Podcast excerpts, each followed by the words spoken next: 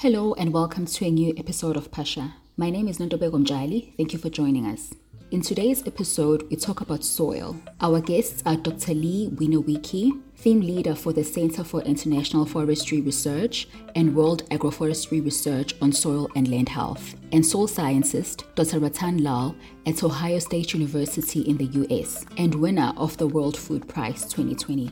I started by asking them about the health of soil. Soil health is the basis of uh, health of all terrestrial life. There is no life without soil and no soil without life. They are so intricately interconnected.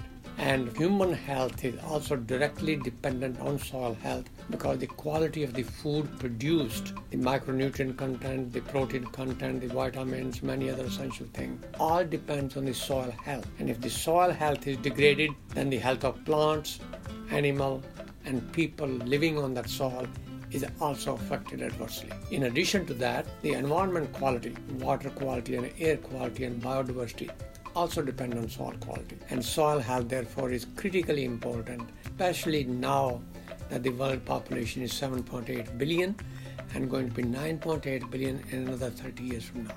Thank you so much, Dr. Lal. And Leigh, your take on why soil health is important? Soil is so important because it is the foundation of life on land. It provides so many ecosystem services. For example, it can sequester carbon, contributing to climate change mitigation. It helps with the regulating the water cycle. It also helps with purifying water to make it safe for drinking and for communities. It also is so important when we have healthy soil for productivity. That can be rangeland productivity, crop productivity. And this is so important when we talk about nutritious food, really making sure that we have healthy soil so that the food we grow is also healthy, which contributes to human health. What do you think are the biggest challenges facing soil? Dr. Lal? Uh, land misuse and soil mismanagement because of the lack of awareness about the importance of soil health and therefore use of appropriate practices. Climate change, which is happening, therefore there is a tremendous uh, extreme events, their frequency and intensity, leading to soil erosion both by water and wind. Uh, in addition to that, nutrient depletion, especially in sub-Saharan Africa, 30 to 40 kilogram per hectare or negative nutrient balance is happening because whatever is harvested is not replaced uh, because of many reasons why it's not replaced. The biodiversity. Uh, soil is a home to about 25% of biodiversity. So land misuse and soil mismanagement have a very strong adverse impact on biodiversity. Water quality. So the challenges are many. Uh, awareness, but what we need is policy makers who make decisions which are pro farming, pro nature, and pro land. How to create policy which are pro nature, pro farmer, and pro land and soil. And Leigh, your take on the biggest challenges facing soil? Healthy soil is critical for achieving ecosystem restoration goals, climate change mitigation and adaptation, food and nutrition security. It is central to achieving sustainable development goals. So, some of the big challenges facing soil is that we need first to create awareness about the importance of healthy soil. We need widespread adoption of healthy practices.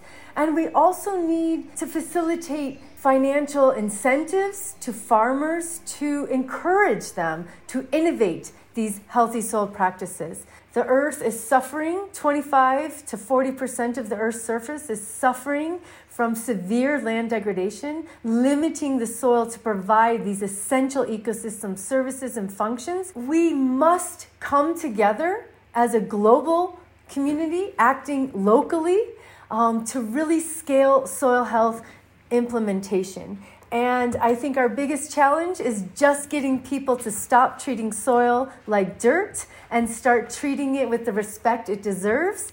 Um, and this comes from soil stewardship, really caring for the land, caring for the earth, caring for the soil. But in order to do that, we really have to understand the ecosystem that we're trying to restore. We really need to understand the interconnected behavior of land management and soil function. And I think that we need to bring together science, policy, and practice to make this a reality to scale soil health. Thank you so much, Leigh. And for people who aren't familiar with this field, can you just go over briefly what healthy soil practices are? Well, healthy soil practices are those that uh, protect, restore, and sustain soil health. Soil should always be covered. Some kind of vegetation cover, either live or dead, mulch farming, cover cropping, agroforestry. So, overuse of land. And the other is uh, the law of return. The law of return says that soil is nothing more than a bank account just like from a bank, you cannot withdraw more than what you deposit. From soil, also, you cannot continuously withdraw anything more than what you return to the soil. And that's what exactly the law of return is. The law of it, whatever you take away from soil, in one way or the other, you must return it. So, the practices which are useful for this, uh, there are many and they are site specific. There is no one practice that can be adopted everywhere.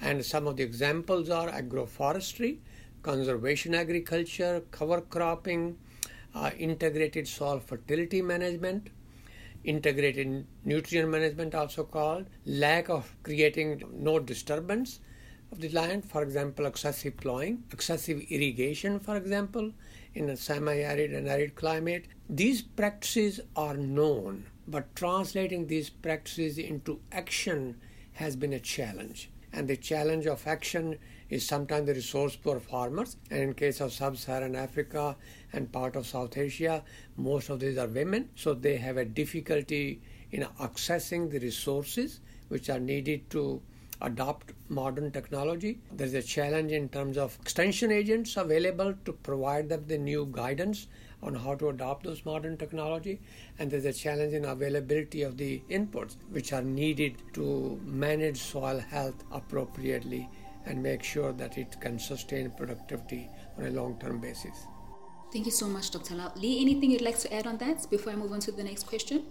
I would just like to build on what Dr. Lal said about the need to tailor the interventions to the context. It is very important that we adapt and innovate solutions to the particular context of the farmer. That includes the social context, the economic context, and of course the biophysical context. There is no silver bullet, and really encouraging farmer innovation to tailor the implementation of the healthy soil practice to their farm is critical and is actually key to scaling on these interventions. And a very important component of this is to have an understanding of the state of land and soil health. We have been implementing the land degradation surveillance framework in over 43 countries across the global tropics to assess key indicators of land and soil health. And that is important as we want to relate how management impacts soil carbon, water holding capacity of the soil, and other key soil indicators. This monitoring allows us to first target the interventions. Better targeting is important for efficiency, but also to track changes over time. So any monitoring needs to have, be robust but cost effective. It needs to be science based but also quantifiable because we are talking about tracking changes over time. Are there any particular regions on the continent where soil quality is concerning? Well, the continent of Africa have uh, tremendous uh, biophysical and human resources. And uh, despite uh, wealth of resources, the continent has not been able to produce food at a rate at which the population is increasing. And part of the fact that uh, green revolution which happened in Asia and elsewhere in the 60s and 70s bypassed Africa because uh, the health of soil was not addressed. And consequently, uh, we still have a problem that the Sustainable Development Goal Agenda 2030, none of them is on the track, especially so in Africa. But there is a time. We still have nine years to go. And in that nine year, if we can have policies which can pay farmer for generating essential ecosystem services, which depend on soil health, food and nutritional security, definitely, water quality, climate change mitigation, biodiversity, a static value of the landscape. These all can be done within the next 10 years if these policies are pro farm, pro nature, and pro land managers. So I think uh, bringing focus back on Africa uh, is very critical. We must translate our words into action, our slogan into deed, to make sure that we do what we think needs to be done, uh, so that uh, one in four person being food insecure in Africa is not acceptable, and yet it requires willpower and political action. Thank you, Dr. Lal. And Leigh, your take on any areas on the continent that are concerning when it comes to the soil quality? Thank you. It's difficult to highlight specific regions because there's so much variability. But the fact is, is that w- widespread degradation is occurring on every continent.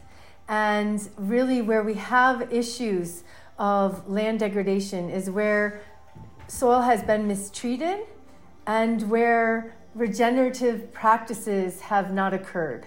And this is very worrying because degraded landscapes are more vulnerable to climate change. They're more vulnerable to the stresses that we are all witnessing every day from droughts to floods to erratic rainfall.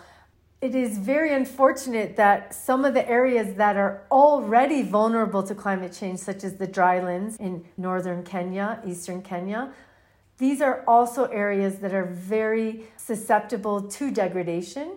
And there's this loop, this cycle of degradation and climate change um, where we really need to target ecosystem restoration efforts. Luckily, the UN Decade on Ecosystem Restoration was launched on June 5th, 2021, raising massive awareness for the need to restore ecosystems from the center of the farm to the center of the forest and including oceans, of course. What must be done to make sure that soil is healthy?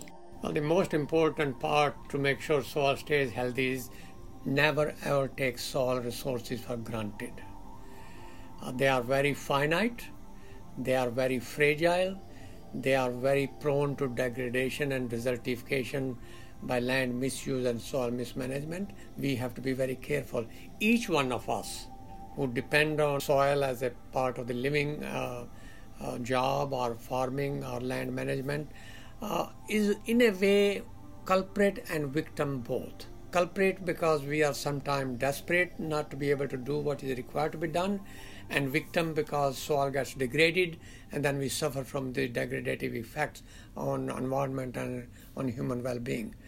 And therefore, uh, education is very critical. The second part is uh, how to empower farmers. Why should the young children at kindergarten and primary school not be taught the importance of soil where the food come from where the clean water come from, where the clean air come from. They should feel what healthy soil looks like in their very beginning classes, all the way through the primary, middle school, and high school. And they should know that when they graduate with a degree in soil science, agronomy, and environment, they will be rewarded professionally uh, as much as other disciplines are rewarded. Private sector can play a very important role in translating science into action in addition to the education. They have the resources, they have the technology which the farmers need.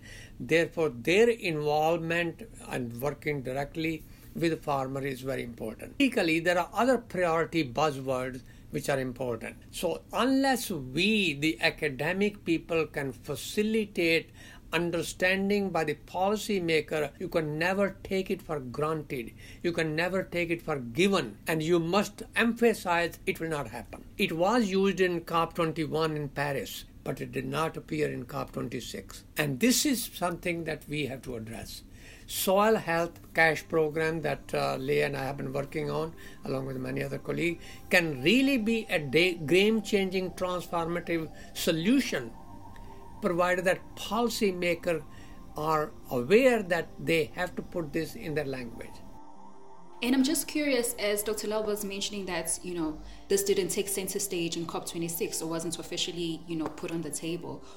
I'm wondering what are the what are the implications of such oversights, if one can put it that way, if such an issue isn't made front and center or part of the issues that are being addressed at these international meetings, what implications does it have? We have to avoid any such oversights um, in the future. And while soil was not prominently featured in the COP, despite soil being able to store more carbon than any other terrestrial pool, it is an obvious solution contributing to climate change mitigation, storing carbon in soil, and the other ecosystem benefits associated with that. So it has implications for me. I think it is that we need to raise more awareness and we really need to make sure we're targeting specific groups and stakeholders so that they see the benefit of healthy soil for climate change mitigation, adaptation, ecosystem restoration, food and nutrition security. We need this multi stakeholder action around the scaling of soil health practices. We must have the member states in the room with private sector, with the research community, with the development community, and farmers so that this oversight does not happen again. We need to adopt and scale innovative approaches on the ground that are science based but farmer centric so that we really can scale healthy soil practices. And this needs international partners, but also real dedication from local communities and farmers. We also need to embrace new technologies around soil monitoring. Monitoring soil health has been a barrier because it's so expensive and was so timely. And now, with new technologies such as soil spectroscopy, we can monitor soil health much faster much more efficiently, um, cost effectively, but it also is scientifically robust.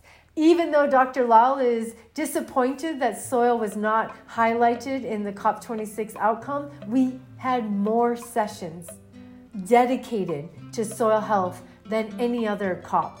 It was amazing, and the community is growing. The private sector community, the member states, the development community, the research community is growing um, to support soil health. So I'm convinced at the next um, UNCCD COP in May of 2022, soil will be highlighted, and the Convention on Biological Diversity and the next climate change COP will follow suit.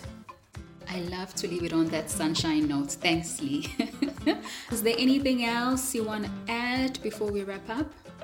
I think it's very important to mention when we're talking about foods, nutritional security, that's affecting about 820 million people this year, another 2 billion which are malnourished, that the fire that burns in the pit of an empty stomach is so intense and so hot, it can only be quenched by the divine powers in a loaf of bread made from grains grown on a healthy soil. Otherwise, if there is no peace in the stomach, there is no peace in the world. If you want global peace, make sure soils are healthy and they produce plentiful and healthy food. All spiritual leader must give that message. Thank you for tuning into this episode of Pasha produced by Ozair Patel. From me, Nondobeko Mjali, it's bye for now.